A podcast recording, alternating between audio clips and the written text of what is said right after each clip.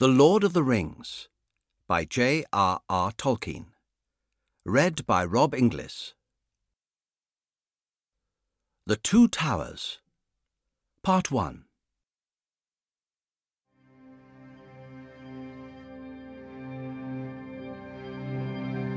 Chapter 1 The Departure of Boromir.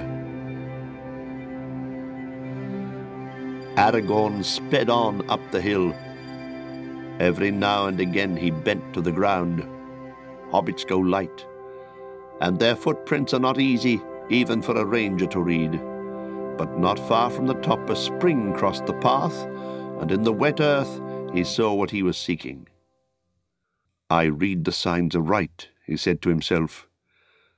Frodo ran to the hilltop. I wonder what he saw there.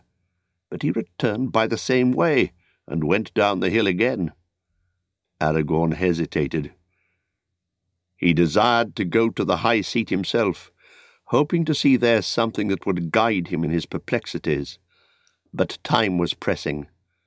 Suddenly he leapt forward and ran to the summit, across the great flagstones, and up the steps. Then, sitting in the high seat, he looked out, but the sun seemed darkened, and the world dim and remote.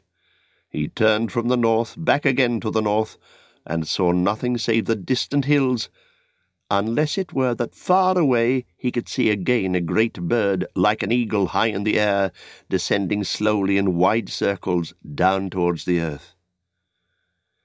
Even as he gazed, his quick ears caught sounds in the woodlands below. On the west side of the river, he stiffened.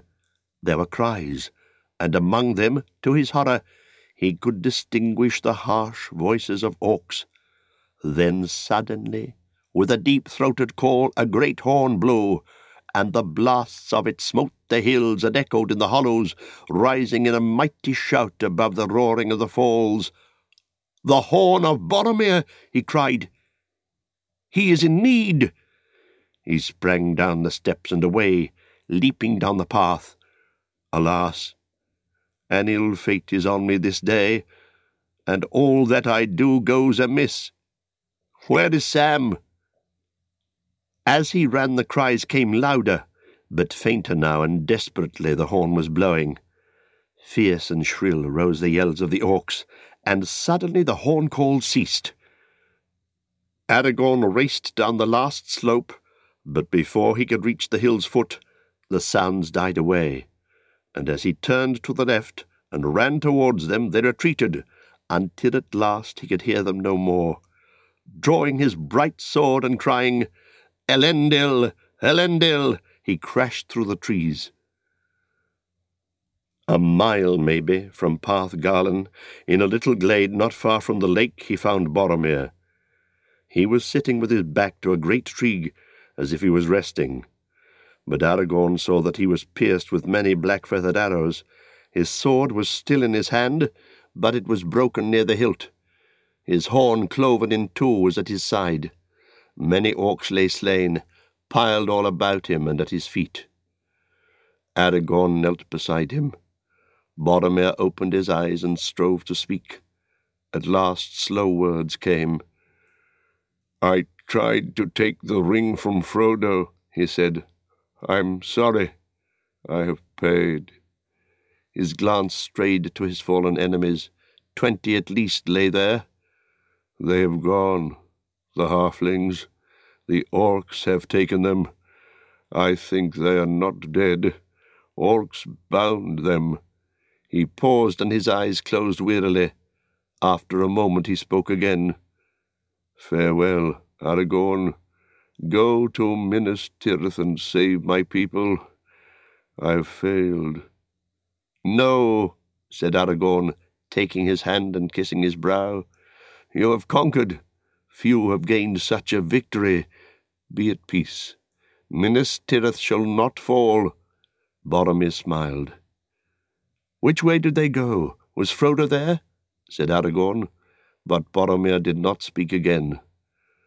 Alas, said Aragorn, thus passes the heir of Denethor, lord of the Tower of Guard. This is a bitter end. Now the company is all in ruin. it is I that have failed. Vain was Gandalf's trust in me. What shall I do now? Boromir has laid it on me to go to Minas Tirith, and my heart desires it. But where are the ring and the bearer? How shall I find them and save the quest from disaster? He knelt for a while, bent with weeping, still clasping Boromir's hand. So it was that Legolas and Gimli found him. They came from the western slopes of the hill silently, creeping through the trees as if they were hunting. Gimli had his axe in his hand, and Legolas his long knife. All his arrows were spent. When they came into the glade, they halted in amazement, and then they stood a moment with heads bowed in grief, for it seemed to them plain what had happened. Alas, said Legolas, coming to Aragorn's side, we have hunted and slain many orcs in the wood, but we should have been of more use here. We came when we heard the horn, but too late, it seems. I fear you have taken deadly hurt. Boromir is dead, said Aragorn. I am unscathed, for I was not here with him. He fell defending the hobbits, while I was away upon the hill. The hobbits? cried Gimli. Where are they, then? Where's Frodo? I don't know, answered Aragorn wearily. But before he died, Boromir told me that the orcs had bound them.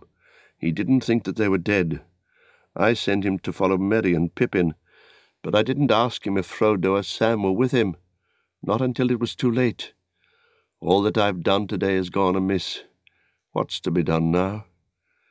First we must tend the fallen, said Legolas. We cannot leave him lying like carrion among these foul orcs.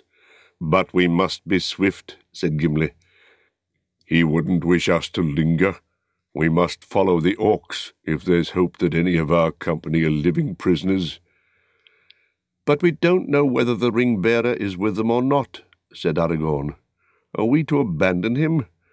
Must we not seek him first? An evil choice is now before us. Then let us do first what we must do, said Legolas. We have not the time or the tools to bury our comrade fitly, or to raise a mound over him. A cairn we might build. The labour would be hard and long. There are no stones that we could use nearer than the waterside, said Gimli.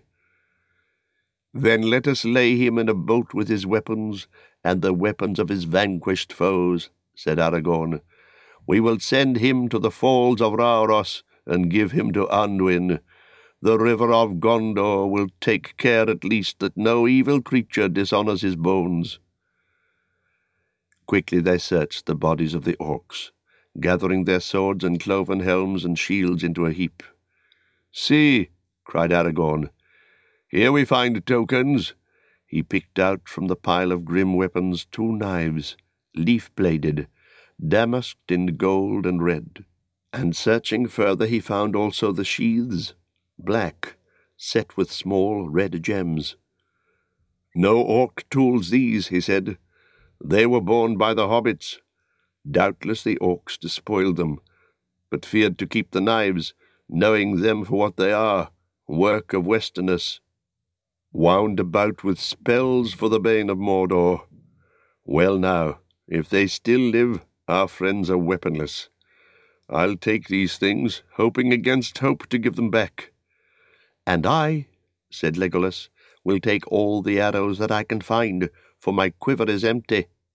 He searched in the pile and on the ground about, and found not a few that were undamaged, and longer in the shaft than such arrows as the orcs were accustomed to use. He looked at them closely. And Aragorn looked on the slain, and he said, Here lie many that are not folk of Mordor, some are from the north, from the misty mountains, if I know anything of orcs and their kinds. And here are others strange to me. Their gear is not after the manner of orcs at all. There were four goblin soldiers of greater stature, swart, slant-eyed, with thick legs and large hands. They were armed with short, broad-bladed swords, not with the curved scimitars usual with orcs, and they had bows of yew, in length and shape like the bows of men. Upon their shields they bore a strange device, a small white hand in the centre of a black field. On the front of their iron helms was set an S rune, wrought of some white metal. I have not seen these tokens before, said Aragorn. What do they mean? S is for Sauron, said Gimli. That is easy to read. Nay, said Legolas. Sauron does not use the elf runes. Neither does he use his right name, nor permit it to be spelt or spoken, said Aragorn. And he does not use white. The orcs in the service of Barad-dûr use the sign of the red eye. He stood for a moment and thought. S is for Saruman, I guess, he said at length. There is evil afoot in Isengard, and the west is no longer safe. It is as Gandalf feared. By some means the traitor Saruman has had news of our journey. It's likely, too, that he knows of Gandalf's fall. Pursuers from Moria may have escaped the vigilance of Lorien, or they may have avoided that land and come to Isengard by other paths. Orcs travel fast, but Saruman has many ways of learning news. Do you remember the birds? Well, we have no time to ponder riddles, said Gimli. Let us bear Boromir away. But after that we must guess the riddles, if we are to choose our course rightly, answered Aragorn. Maybe there is no right choice, said Gimli. Taking his axe, the dwarf now cut several branches. These they lashed together with bowstrings, and spread their cloaks upon the frame. Upon this rough bier they carried the body of their companion to the shore, together with such trophies of his last battle as they chose to send forth with him. It was only a short way, yet they found it no easy task, for Boromir was a man both tall and strong. At the waterside Aragorn remained, watching the bier while Legolas and Gimli hastened back on foot to Parth Galen.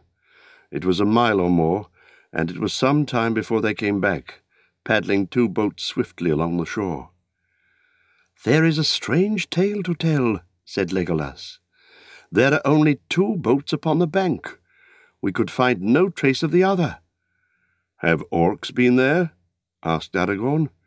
We saw no signs of them, answered Gimli and orcs would have taken or destroyed all the boats, and the baggage as well. I will look at the ground when we come there, said Aragorn.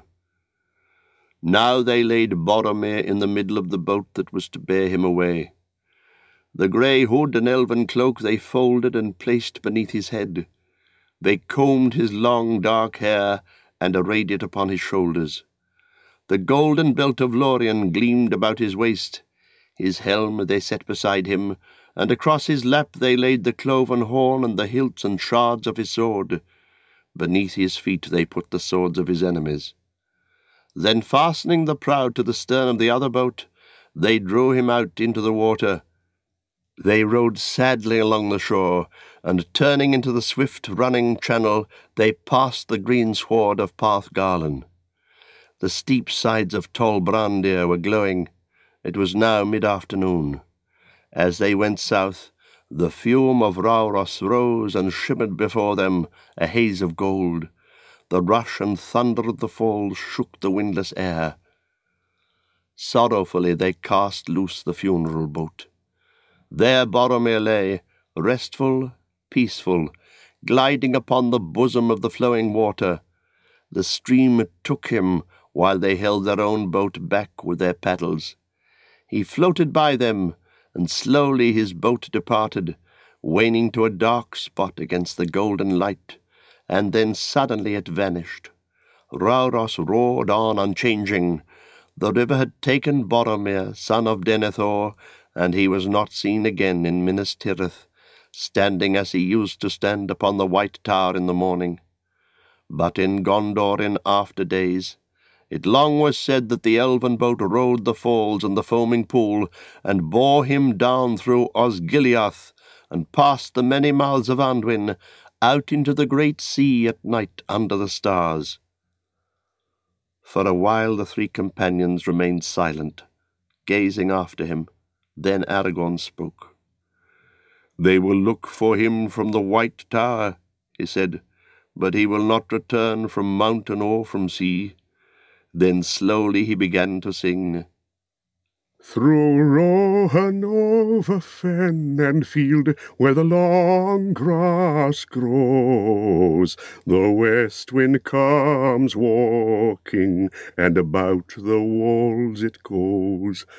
What news from the west, O wandering wind, do you bring to me tonight? Have you seen Boromir the tall, by moon or by starlight? I saw him ride over seven streams, over waters wide and grey. I saw him walk in empty lands until he passed away. Into the shadows of the north, I saw him then no more. The north wind may have heard the horn of the son of Denethor.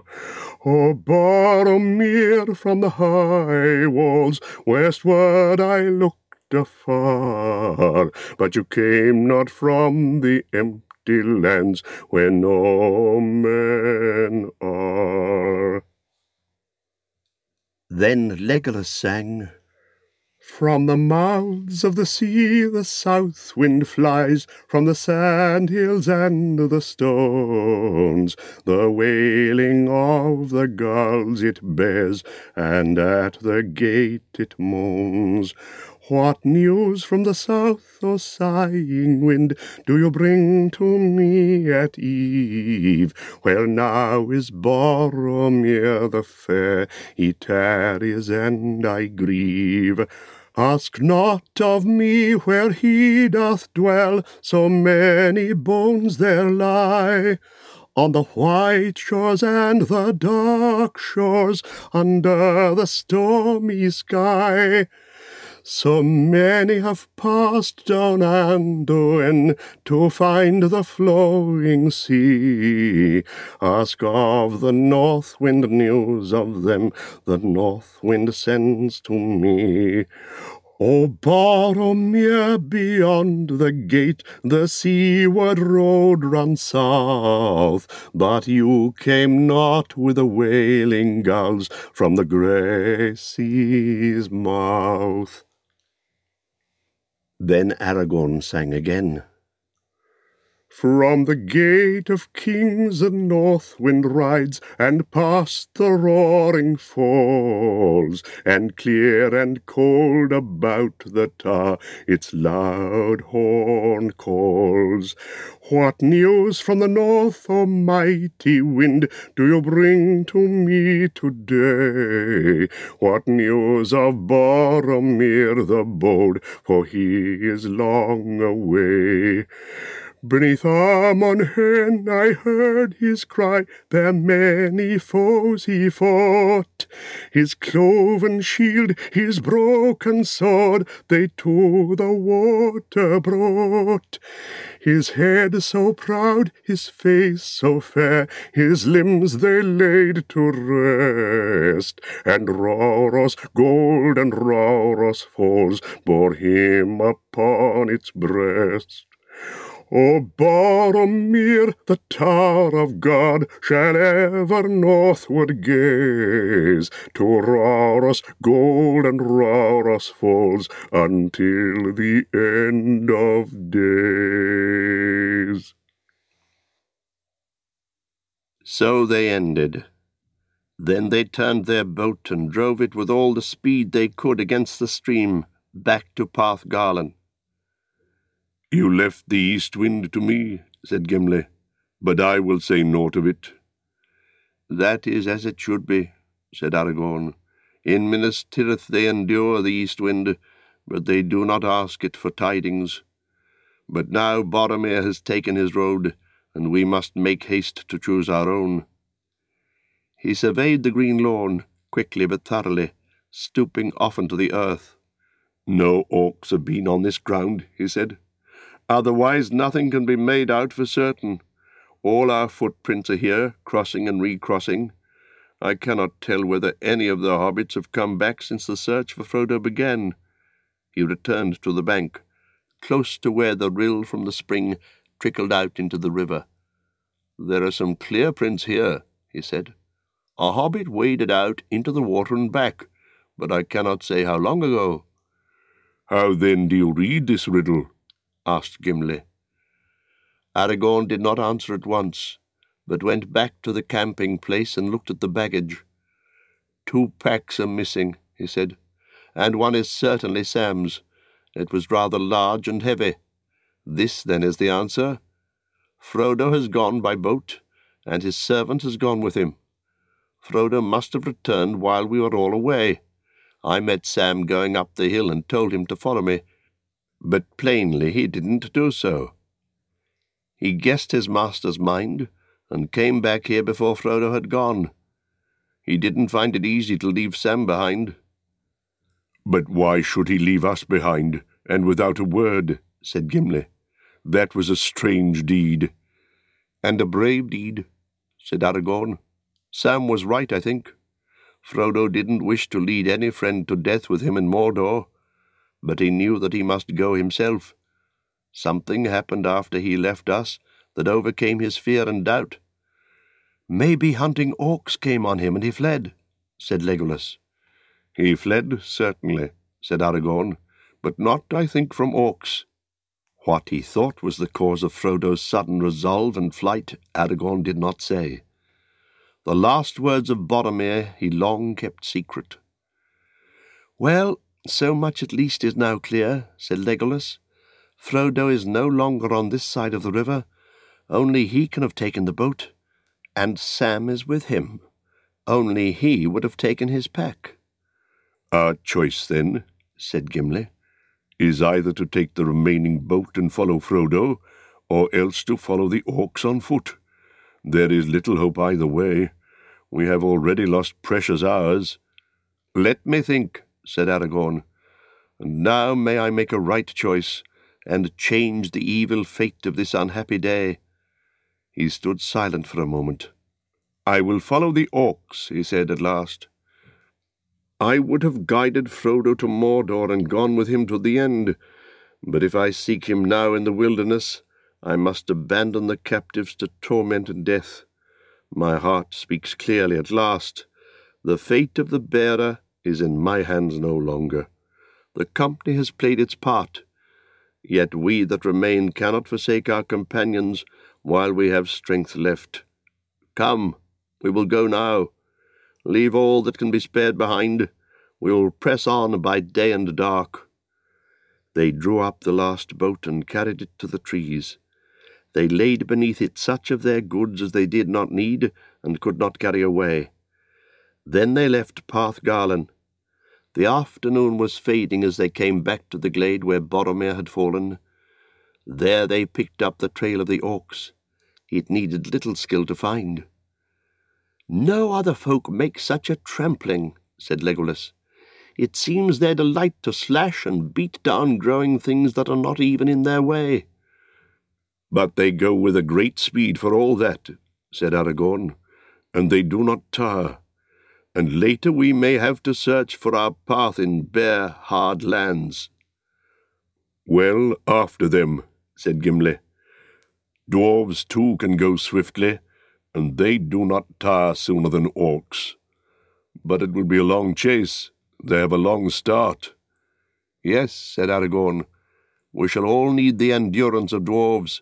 But come, with hope or without hope, we will follow the trail of our enemies, and woe to them if we prove the swifter. We will make such a chase as shall be accounted a marvel among the three kindreds, elves, dwarves, and men. Forth the three hunters! Like a deer he sprang away. Through the trees he sped. On and on he led them, tireless and swift, now that his mind was at last made up. The woods about the lake they left behind. Long slopes they climbed, dark, hard edged against the sky already red with sunset. Dusk came. They passed away, grey shadows in a stony land.